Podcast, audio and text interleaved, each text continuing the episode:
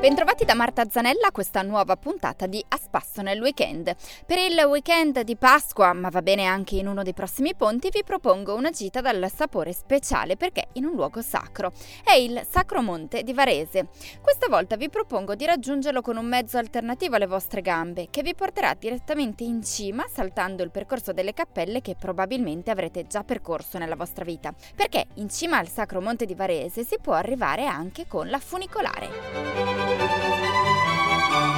Inaugurata una prima volta nel 1909, la funicolare di Varese fu chiusa nel 1953 per essere poi ricostruita e riaperta nel 2000. Inizialmente l'impianto faceva parte di un insieme integrato di collegamento con Varese che comprendeva anche la funicolare Vellone Campo dei Fiori e la Varese Prima Cappella Vellone, integrata nella rete tranviaria di Varese. Come si arriva alla funicolare avete due possibilità. Potete arrivare in auto e lasciarla nei parcheggi in Piazzale Montanari o nelle strade adiacenti, ma i posti sono limitati.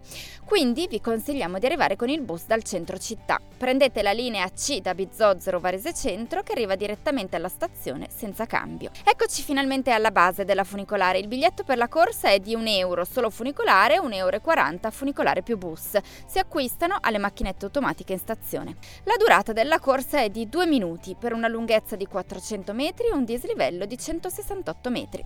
Le corse si effettuano ogni 10 minuti solo di sabato e domenica. Solo in estate apre anche nei giorni feriali.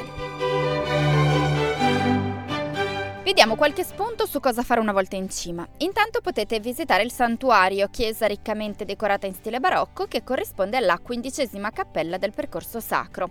Vicino alla quattordicesima cappella invece c'è la casa Museo Ludovico Pogliaghi, l'artista autore della porta bronzea centrale del Duomo di Milano, che qui costruì la sua casa e il suo atelier e che oggi espone la collezione d'arte. E poi c'è il Museo Baroffio che raccoglie sculture romaniche, miniature medievali rinascimentali, tessuti preziosi d'età sforzesca e quadri di artisti famosi del Novecento. Entrambi i musei organizzano anche attività e percorsi di visita per bambini. Infine, prima di scendere, fate una passeggiata per il piccolo borgo, grazioso con le sue viuzze acciottolate e magari approfittatene per una sosta in uno dei bar o ristoranti del borgo.